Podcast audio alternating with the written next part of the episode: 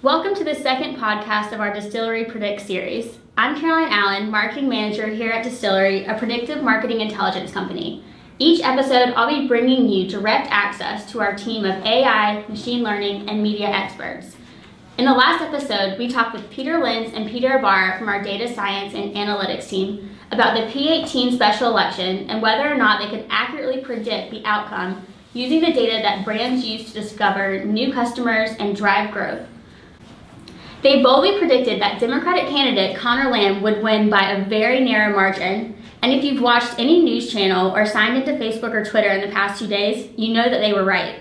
Today, senior data science analyst Peter Ibarra is joined by John Pham, the analyst who actually built the enthusiasm model that led to their accurate prediction. And he's going to break down exactly how he did it. So first of all, congratulations, guys. It was um, amazing prediction that you guys made, and you were right. So how does it feel? Relieved mostly. Yeah, mainly. Um, but a lot of excitement as well for the opportunities moving forward. You actually built the model. Mm-hmm. So can you kind of explain to our audience how that even how that idea even comes about? Yeah, so the model that we built to predict the election is very similar to the process that we use to create the crafted audiences that is based on uh, consumers' behavior. Um, the process starts with us taking seed websites that are indicative of a specific behavior.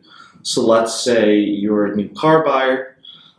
We would take seed websites that include car review websites, car comparison websites, dealerships, and that's what we use to create a new car buyer crafted audience.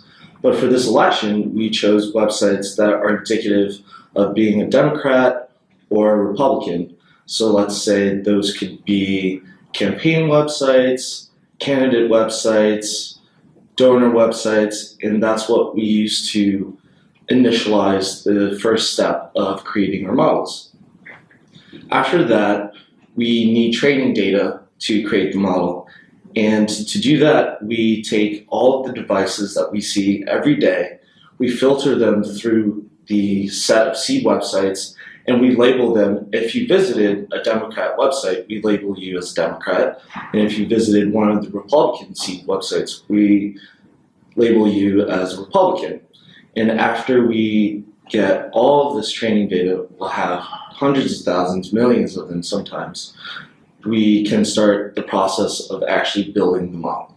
And so the machine will learn these patterns of behavior for each of the labels we saw, so Democrats, Republicans, and then it finally will come to the final output, which is the model. And once we have the final model, we're able to predict on new data that we haven't seen before.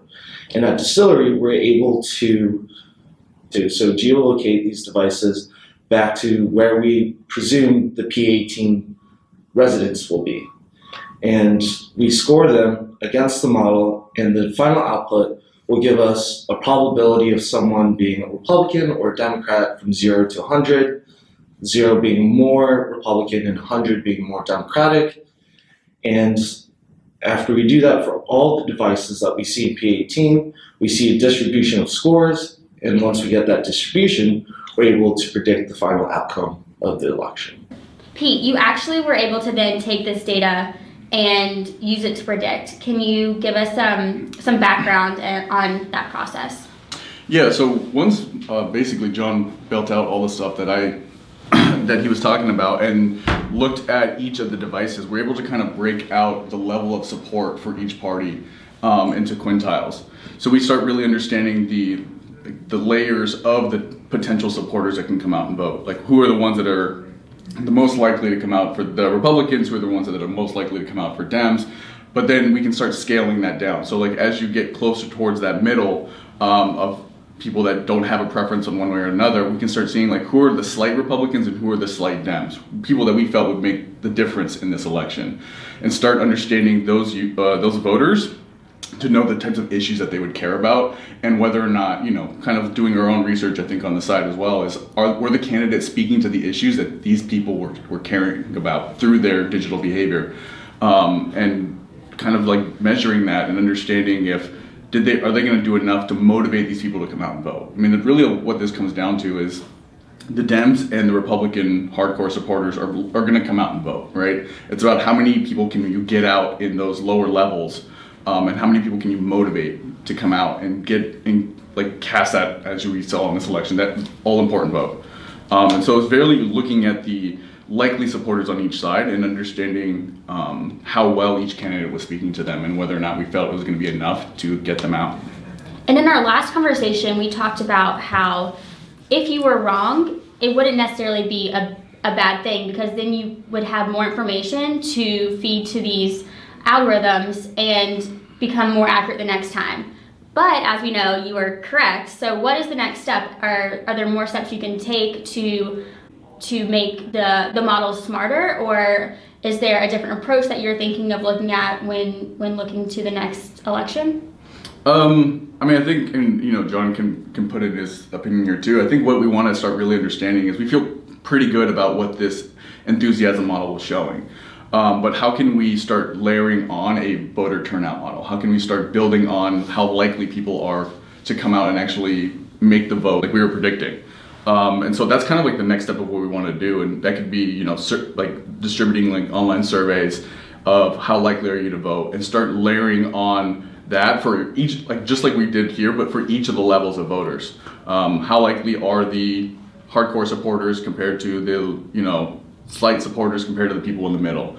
And then that will allow us to take this enthusiasm model and then really become smart about what percent in each quintile is going to come out and you know cast that vote and then start basically hope i think this is our goal is to say we want you know we think that, that the, for this candidate to win he's going to need to hit this benchmark in this quintile and our hopefully our voter turnout model will help get us to the point where we can say we think he's going to be able to hit that benchmark or we think he's not. Yeah. He or she, excuse me. And I think what was exciting for me personally is, you know, we correctly predicted the election, but we were able to understand what issues actually mattered. I think that's the really exciting part because we had, you know, accurate insights about, you know, guns uh, being a concern, healthcare being a concern, and now we're trying to see if, you know, from these learnings and from understanding, you know, this quintile actually cared about these issues, I think we're going to be more informed in terms of providing more insight into, you know, not only who's going to win, why are they going to win. You know, I think that's that's really exciting for me. The the qualitative side to this as well. Yeah, I mean, like in, in addition to the like those two issues you identified, um, the fact that we were kind of seeing early on, you know, as of a week before the election, that that tax reform stuff was not having the impact that the GOP felt like it would. And there's been articles that have come out talking about how they they're they're not seeing that as well. Um, but it was really exciting to see that our data was showing that earlier than it started to come out of the like started to come out in the news for, and not only in identifying the stuff that's going to be important, but also identifying the issues that aren't going to matter as much either. And something that they're um, talking a lot about on the news right now is the importance of tailoring your message to your constituents. So one thing they saw with the Conor Lamb Rick, Rick Saccone race was that Conor Lamb really kind of abandoned the national democratic message. Mm-hmm. He really made sure that the message that he was providing were going to hit home with his constituents who, as we mentioned in the last um, episode, you know, voted for overwhelmingly voted for Trump uh, and were on the conservative spectrum. Mm-hmm. So that is another kind of takeaway from this data is that not only can it help drive, you know, turnout on election day, but it can really help um, candidates in specific areas personalize their message and make sure that they are hitting their constituents with the messages that that are most important to them, like we do once again for brands every day. Yeah, I mean, all politics is local and I think Conor Lamb like really showed that that you know he was he's a bit of a you know he's that conservative Democratic candidate um, in an area that tends to lean conservative, and the fact that he was able to get his constituency to come out in the areas that he needed to in the 70% range, whereas Saccone only got it in like the 50 to 55% range. That really shows that you know Lamb was able to get to those like uh, motivations that drove that enthusiasm, whereas Saccone really just relied on his pro-Trump stance, and as we saw, it just it wasn't enough.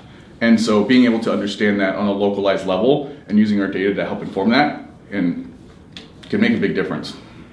We look forward to you guys coming back in hopefully a few weeks. I know that politics is not the only thing that's predictive.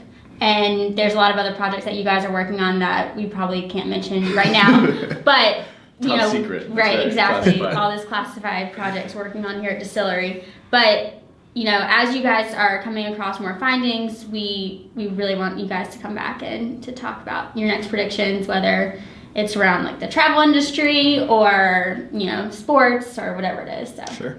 Yeah, definitely. Definitely.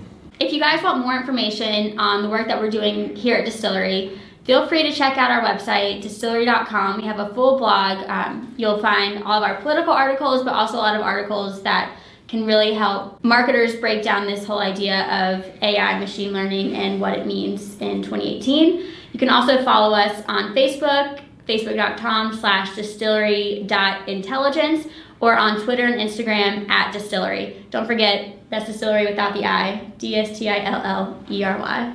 Thanks, guys. See you next time. Don't close your browser just yet. We couldn't end our podcast on the 2018 election and our prediction of PA 18 without addressing one of the trending topics from this week in the news privacy. At Dstillery, we take consumer privacy very seriously. As a data science company, we are interested in patterns of web browser IDs and mobile application IDs in order to understand consumer behavior. We don't capture personally identifiable information like name, address, or username. We don't know who you are. And to be honest, we don't care. We analyze patterns of behavior, not people. We assign a unique ID to each web browser. This number represents you, but it isn't you. Based on where you go online, we try to predict what brands or candidates you might be interested in. It's possible to provide actionable political and brand intelligence while maintaining a high standard of privacy and transparency. The result for any given user is more relevant advertising, and for all users, a robust, free internet. If you want more information on our privacy policy, you can go to dstillery.com/privacy or feel free to reach out on any of our channels. We'd be happy to have a conversation.